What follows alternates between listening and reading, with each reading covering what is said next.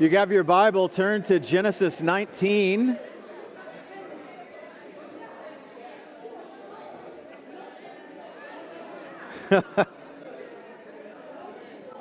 It's great to be in such a loving church. All the introverts are sitting down already. Good job, everyone.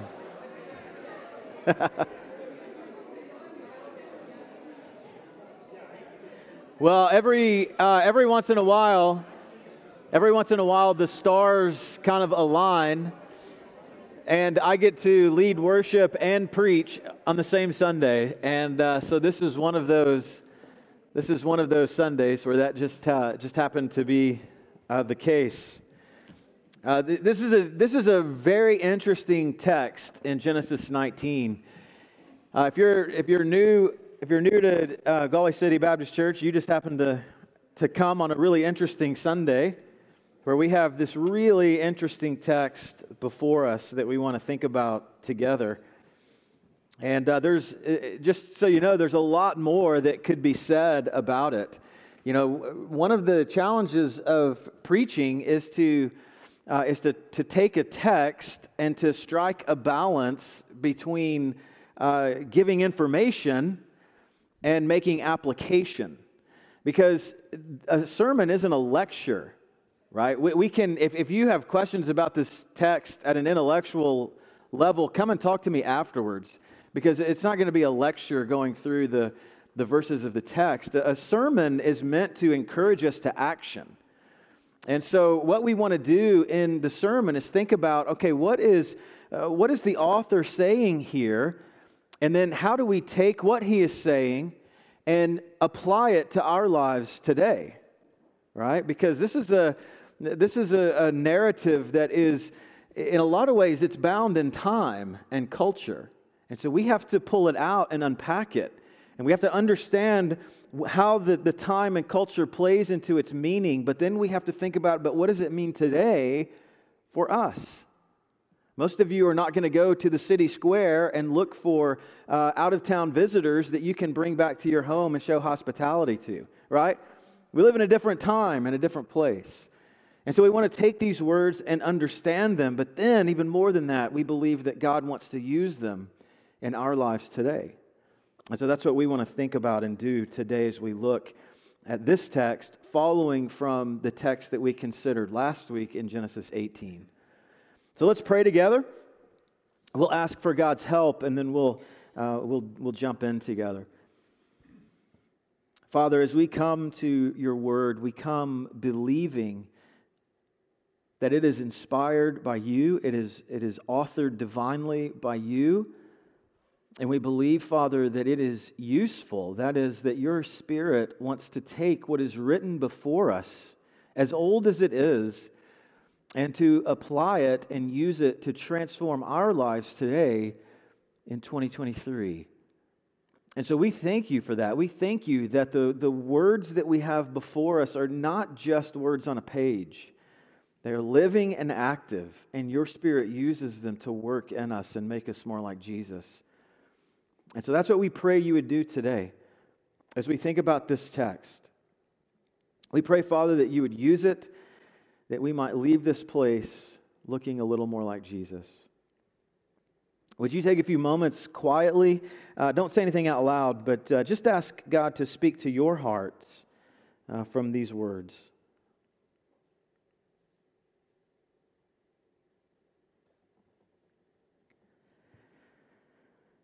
And then would you take, again, quietly, take a few minutes and just pray for me, that God might use me to say what He wants us to hear today.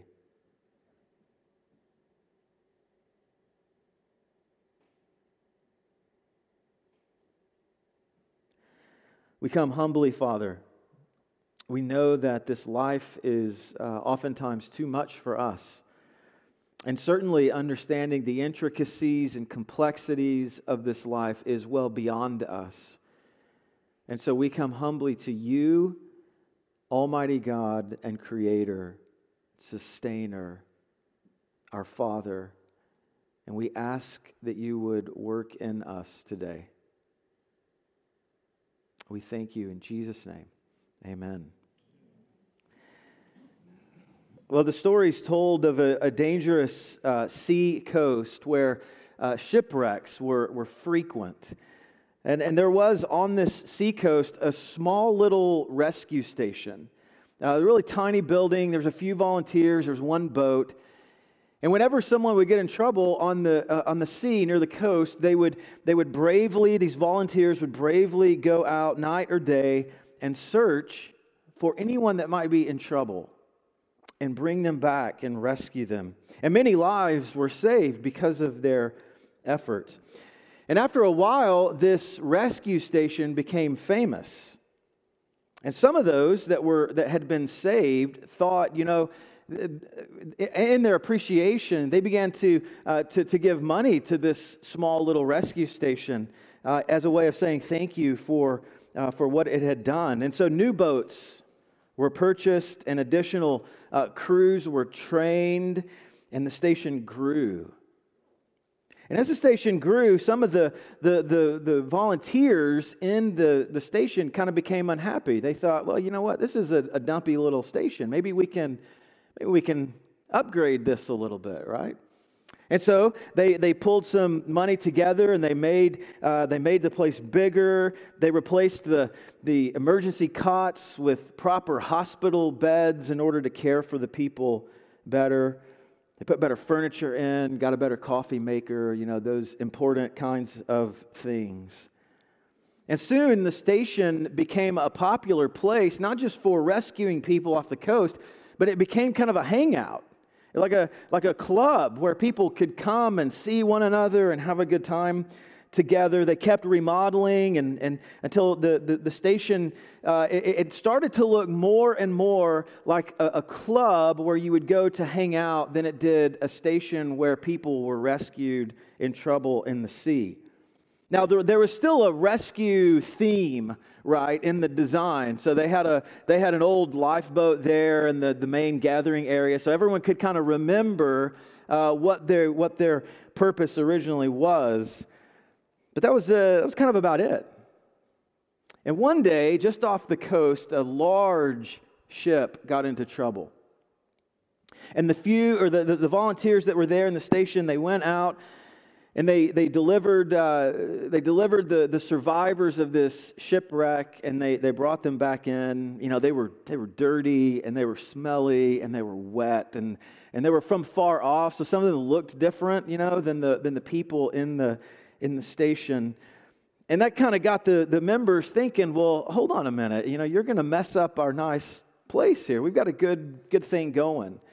And so the members got together and they decided, you know, let's build a little adjacent building, maybe with some showers in it, so we can, you know, when we rescue someone, we can get them cleaned up before they come into the place, right? Before they come into the station. And a few of the volunteers there, they thought, but hang on, wait a minute, you know, we're a rescue station. Like, this is what we do, right? We go out and we rescue people that are in trouble on the sea. Well, the majority of the volunteers said, you know what, yeah, that's what we used to do. We kind of don't really want to do that anymore. We like what we've got here. So why don't you guys go down the coast a little bit and you know, you can start your own rescue station and, you know, you can do that there. How about? And so that's what happened. Some of those volunteers got together and they left and they went down the coast and they started their own little rescue station. And it started as a small building, and they had a boat and a few volunteers and were rescuing people, and so on, until eventually the same thing happened there that had happened at this place. And at the present time, there are many clubs on that particular seacoast, and the people who get in trouble on the sea, they just kind of drown and don't make it. Now, that story is oftentimes true for churches, but it's also true for the individuals that make up those churches. And maybe you're here today, and that sentiment, that drift, if you will, is true for you as well. See, this is what happens naturally over time. if we're not careful. There's this mission drift where we drift away from what is our core calling and our purpose. We might call it entropy, where everything kind of degrades over time. Or it's this natural pull that we all have to focus in on ourselves and not out to other people around us. It happens to all of us. It happens to individuals, and it happens to churches as well. I mean, look, let's be honest, right? We're all busy people, aren't we? We're just trying to make our way in the world, right? And life is difficult. And so often, the purpose to which we've been called fades into the background, even as the lost people that are around us fade into the background. Have you ever noticed that? Like driving down Salt Hill, and you realize, at one time you realized, I live in one of the most beautiful places in the world as you looked out at Galway Bay. But then after about a year, it just becomes scenery, and you forget. It's the same with those people around us. Oftentimes, over time, they just become a part of the scenery. And we forget that God has called us and placed us for those people, to rescue those people with the gospel message. As we saw last week, remember back to Genesis 18, we saw Abraham is living in the midst of this wicked people who are under God's judgment. But that's all part of God's grand plan. It's part of his grand design.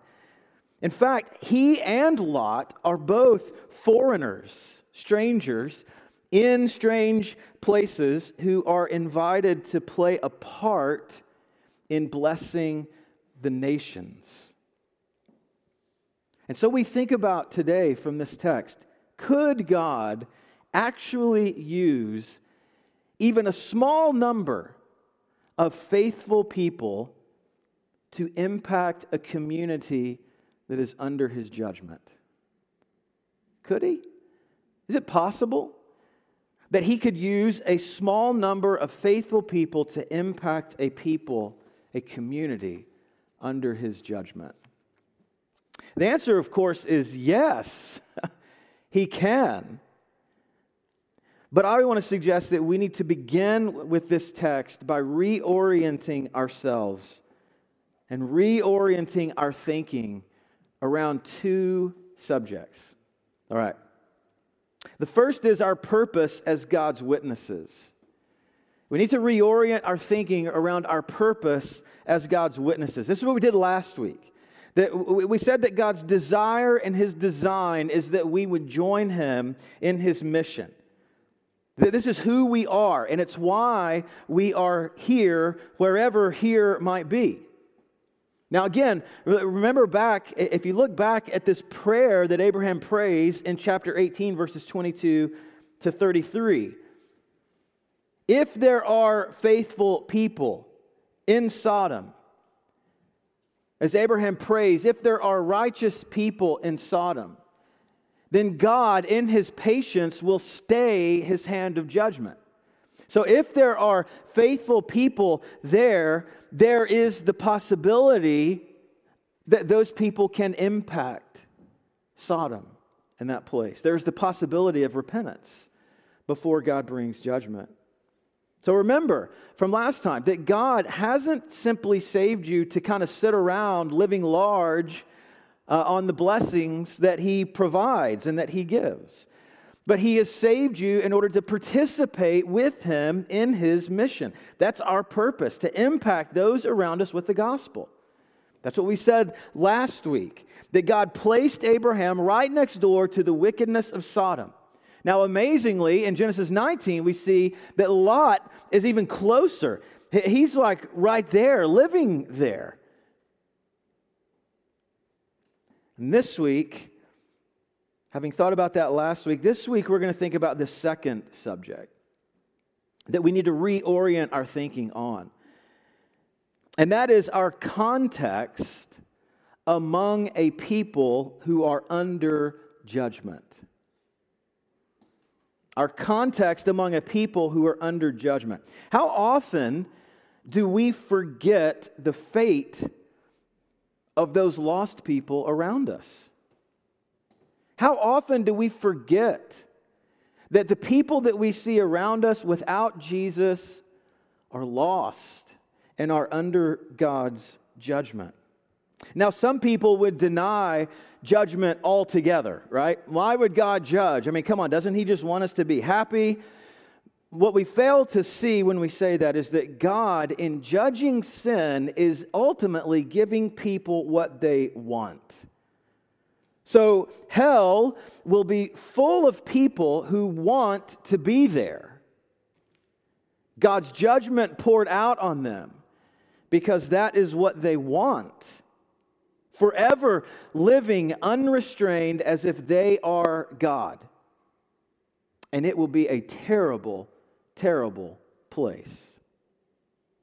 Imagine everyone living unrestrained as if they are God. Nothing good.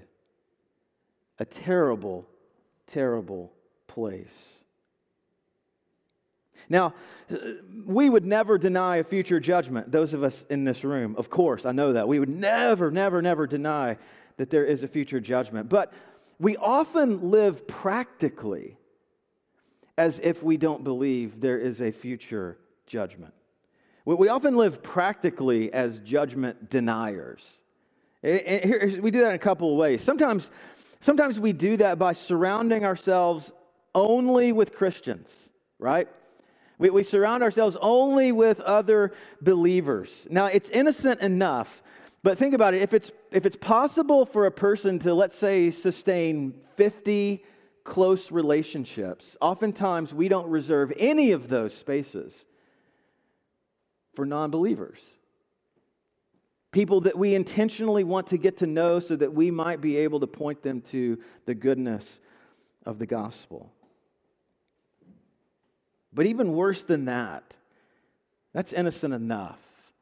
But even worse than that, we often forget the fate of the lost people around us because, let's be honest, we just don't care. We just don't care about them. See, we have this tendency, it's easy for us to begin to feel and act as if we're better than other people. As if we came out of the womb saved, right? It's easy for us to fall into that. I think of Titus chapter 3, where the Apostle Paul says, "Remind people to do these things, to be obedient and ready for every good work, to speak evil of no one, to avoid quarreling, to be gentle, because that's the way you used to be, but now you're different." See. Or in 1 Corinthians 6, where Paul gives this list of vices, that these big sins that people commit. And he says, and such were some of you, but then you were washed. See? But how often do we begin to feel and act as if we're better than other people? And if we're better than other people who are lost, then let's be honest, we don't care what happens to them. We don't care that they are destined for judgment. Or perhaps more subtly, I think, for us, is that we just begin to feel at home in the world, don't we? We just begin to feel like this world is our home. And we just become our hearts become so intertwined in this world that we forget that we were made for another world. We lose the edge of our testimony. We lose the desire to look different because it's just so comfortable here where we are in the world.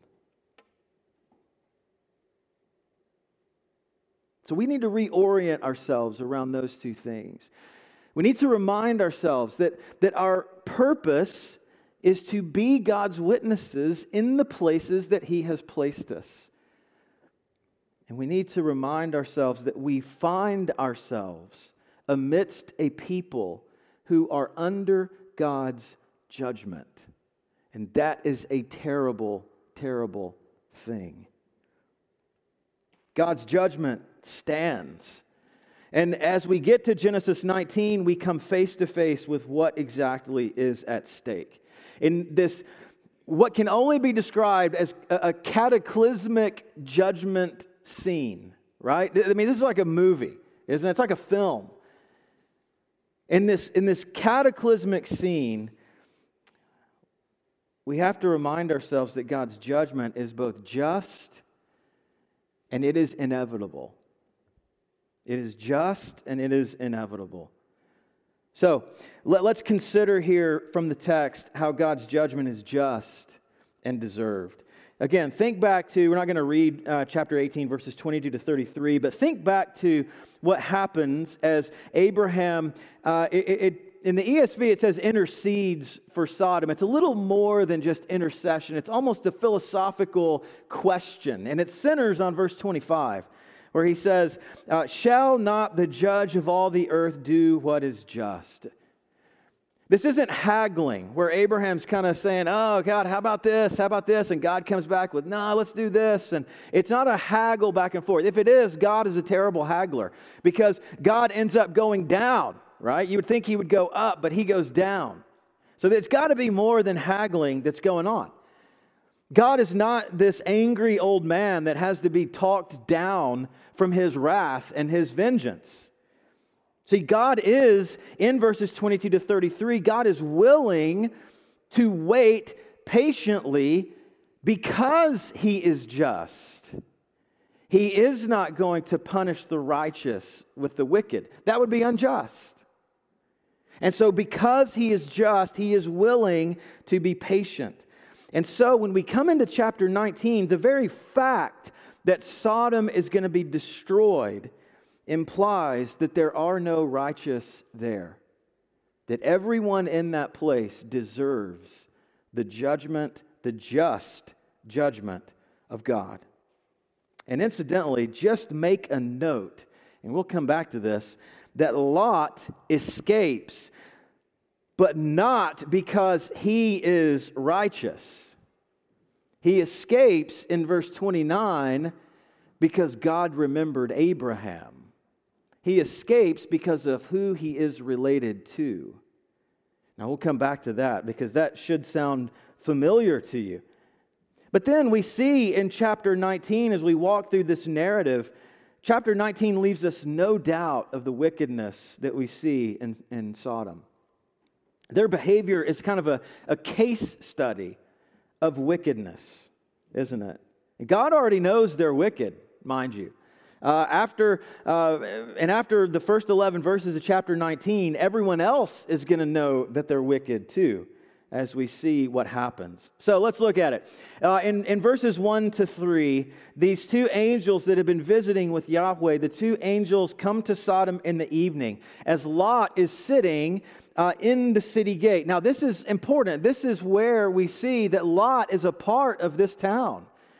He is sitting in the prominent place. The prominent men of these places sat in the city gate, and that's where they conducted business. That's where they made decisions. So Lot is stuck in here to this city. And what Lot does is intended to remind us of what Abraham did back in chapter 18. What does he do? He shows hospitality. He invites these two men to their house. He prepares this lavish meal for them, that they can enjoy together. This is what Lot does, and it's to remind us of his connection to Abraham. Lot is in a position of influence within this city. But then in verses 4 through 11, everything kind of goes pear-shaped. Everything just goes out of control, and we see wickedness as we see it nowhere else in the Scriptures. Maybe besides Judges 19, that may be the only other place that's as graphic as this is. Incidentally, if you're surprised, hey, wow, this is in the Bible. Yeah, there's a lot of interesting stuff in the Bible. You should read it, all right? There's a lot of interesting stuff. So we see everything's going to go pear-shaped in verse 4. Before they lay down, the men of the city, now notice how he writes this, the men of the city, the men of Sodom, both young and old, all the people, to the last man, surrounded the house. Now, there's probably a bit of hyperbole there, but the point is that everyone in Sodom is implicated here in this. This isn't just a gang. This is everyone there. And in fact, some commentators even suggest that the language in the text suggests there could have been women there too. It's not just male necessarily. This is the people of the town come to revolt, come to confront Lot. And in verse 5, they called to Lot, "Where are the men that came to unite? Bring them out to us that we may know them." Now, just rest assured here that they are not interested in having a meal with these two men to kind of hear their stories and get to know where they're from. This is no in the biblical sense, right? These people, their intent here is to demonstrate their power over them by sexually abusing them. This is what's going on in the text.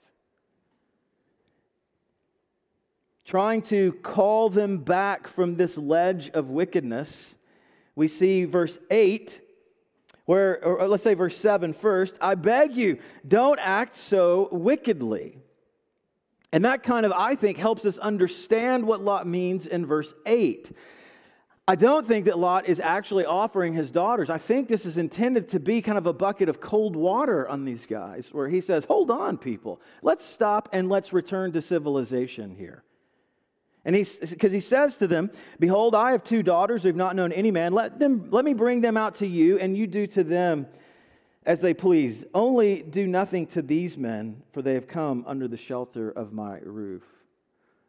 I happen to think there's a good argument that can be made that this was hyperbolic. That this is Lot's way of saying, "Guys, come on. Let's stop and think about this here. Let's come together and reason as men here, and let's think about what we're doing and not do this horrible, horrible thing." But they don't listen to Lot. They don't listen to him, and eventually they turn on him. Look in verse 9. "But they said, 'Stand back. This fellow came to sojourn.'" In other words, he's a foreigner. And here he is telling us what to do. See, Lot is presenting himself as an obstacle to the desires of these people, and they will have none of it. It's fine as long as everything's smooth, but man, once Lot presents himself as an obstacle to their desires, they turn on him. And they threaten to do to him the same thing that they want to do to these men. Who is this foreigner who has come among us and become the judge? Now we will deal worse with you than with them. And they pressed hard. They come for him. And eventually, in verses 10 and 11, the angels have to intervene in order to keep control. They have to yank Lot in, and they strike these people with blindness so that they cannot carry out the wicked things that they desired. So the point has been made here in these first 11 verses, and it's crystal clear to us. God's judgment upon these people is deserved. These are wicked people. Just look at what they wanted to do. But not only is God's judgment just and deserved, God's judgment is inevitable. It's inevitable. While the presence of Abraham's family is meant to stay God's hand of judgment and lead others to turn to him. If even 10 righteous or faithful people had been found, God would not have brought judgment upon Sodom because it would have meant the possibility of repentance. But God is about to call time on Sodom.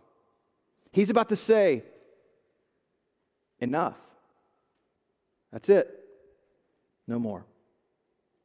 In verses 12 to 22, just consider Lot. You know, as a family member of Abraham, he's intended to influence. Remember back in chapter 18, verse 19, "I've chosen Abraham that he may command his children and household to keep the way of the Lord through righteousness and justice." And through that, God's mission of blessing the nations is going to come about. Lot is intended to influence. And he's positioned to do that. He's in the city gate. He's among them. And yet he cannot influence them. They are entrenched in their sin. Remember, they don't listen to him. In verse 9, they turn on him because he's become an obstacle to their desires. In verse 14, the angels have told him, go get your family because we're getting out of here. And he goes to his sons-in-law. And we're not really sure. They could be already married to daughters, or it could be that they're legally engaged, which was binding in that day. So that's why perhaps the text calls them already sons-in-law. But either way, he goes to his sons-in-law in verse 14, and he says, the Lord is about to destroy the city. But he seemed to his sons-in-law to be jesting. He goes to his sons-in-law and says, guys, we got to go. God's going to bring judgment on this place. And they mock him. They ridicule him. And they ultimately reject his warning. Even his wife rejects him. As they flee Sodom in verse 26, but Lot's wife behind him looked back, and she became a pillar of salt. Now, this doesn't just mean that she is running and she kind of turns around and catches a glimpse of what's going on. It's more than that. If we look at a passage in Luke where Jesus references Lot's wife, this is much more than just turning and seeing something. This is a turning back. She ceases to follow Lot and escape, and she turns around to go back into Sodom. The city has just captured her attention and her affection, and she must go back. Her heart, understand, her heart was hard even before God's judgment came. She wanted to go back because she loved the city. And even Lot, if we look at the story, even Lot escapes by the skin of his teeth as the city is destroyed. And even he is a bit disappointed that the city is destroyed and that he's had to escape. Look in verse 15. As morning dawned, the angels urged Lot, saying, up, take your wife, your two daughters, get out. Verse 16, but he lingered. He's disappointed. He says, God, I love this place. Don't destroy it. It's great. There's a Supermax and a McDonald's. It's fantastic. Verse 18, or verse 17, they tell him, escape to the hills, lest you be swept away. And Lot says, oh, no, Lord, if your servants found favor, don't let me go to the hills, lest disaster. How about this city over here? This will be good, won't it? He lingers. He's disappointed. He almost seems even depressed. As we get to the epilogue in verses 30 to 38, his daughters and perhaps even Lot feel like there is no one left on earth. They feel like perhaps God has destroyed the whole place. And Lot drinks himself into oblivion as his daughters essentially rape him in order that they might have children. There is no trust in Yahweh. There is no trust that God is able to provide for them. This is the tragedy of Lot. This is his legacy. This is his legacy. If you look in verse 37, the firstborn bore a son and called his name Moab, and he is the father of the Moabites. The younger also bore a son and called his name Ben-Ami, and he is the father of the Ammonites to this day. If you know Moab and Ammon, they became intense enemies of Israel. In Numbers 25, they lead Israel into debauchery and idolatry, and they flip the switch where God says, I'm going to bring judgment upon Israel. And this is Lot's legacy. He escapes by the skin of his teeth, and he ends up fathering these nations that will prove themselves to be the demise of Israel. And we think, okay, well, man, why did God save Lot? It wasn't because Lot deserved it. Lot deserved the same judgment that Sodom and Gomorrah got. But look at verse 29. So it was that when God destroyed the cities of the valley, God remembered Abraham and sent Lot out in the midst of the destruction. He's saved because of another. He's saved because of his relationship to Abraham. And doesn't that sound like us and Christ? We're not saved from God's judgment because we are righteous or because we are faithful. We're saved because who we are related to. We are related to Jesus through faith. Related to Jesus through faith. So while we look later in the New Testament and we see in texts like Romans 1 verse 18, we see that God's wrath is being poured out even today as He is giving people over to their own sinful desires, giving people what they want. Here's what Paul says in Romans 1:18, the wrath of God is being revealed from heaven against all ungodliness and unrighteousness, who by their unrighteousness suppress the truth. So we know that God's wrath is even now being poured out as He gives people over to their sinful desires. But even then, we know that there is a day of final judgment that is coming, where there will be no more hope. And so what does this narrative about judgment have to do with us? Well, strangely, it is for us a kind of invitation. In light of God's just and inevitable judgment, we are invited to live on purpose now in the light of eternity to come.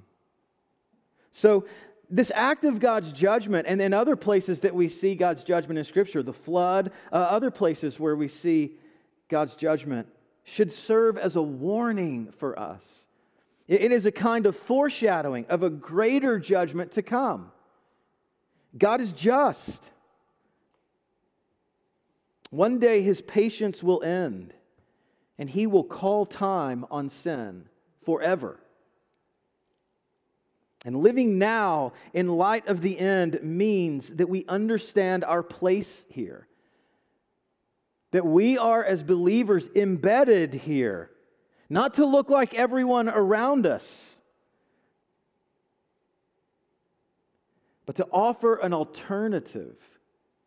To offer a hope and a future. To offer a vision of a different kingdom. And look, it's easy for us to feel that this world is our home. It's easy for us to feel settled here. But we must be those who are looking to another kingdom, who are looking to something else, setting our hearts and our affections on the kingdom that is to come, deriving our identity from who we are in Christ, and not as a foreigner or a stranger here in this particular place. This is why we're here. To offer the hope of life to those around us through Christ before it's too late. In Mark chapter 1, Jesus says to His disciples, "Follow me and I will make you become fishers of men." It's an identity statement. As we follow after Jesus, He uses us to rescue people who are under judgment. See, because the bill for sin must be paid. The bill for sin must be paid. In God's justice, you can pay it, right? God's judgment standing over a person, He will exact the price that His justice demands. Or, in His grace, through faith, another can take it. And that's the offer of life that is before us.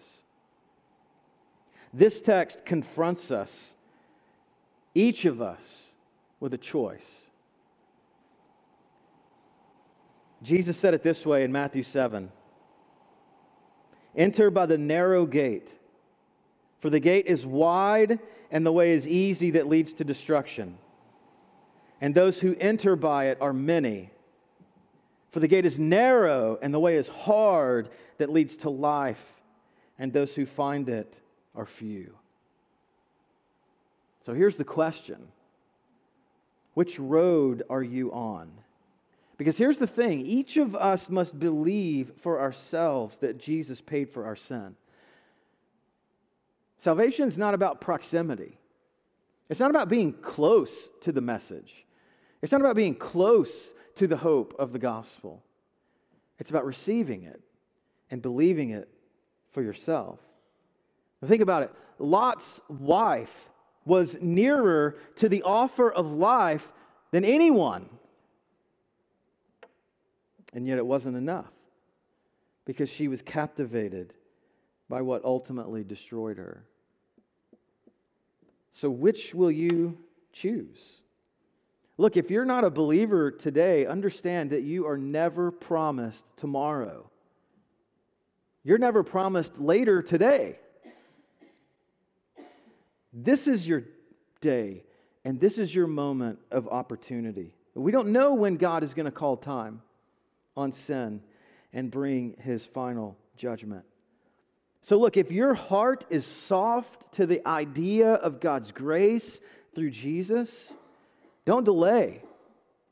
Make today the day that you respond in faith. Because, here's the thing, there comes a point when you've heard it so many times that your heart rejects it and becomes hardened to it.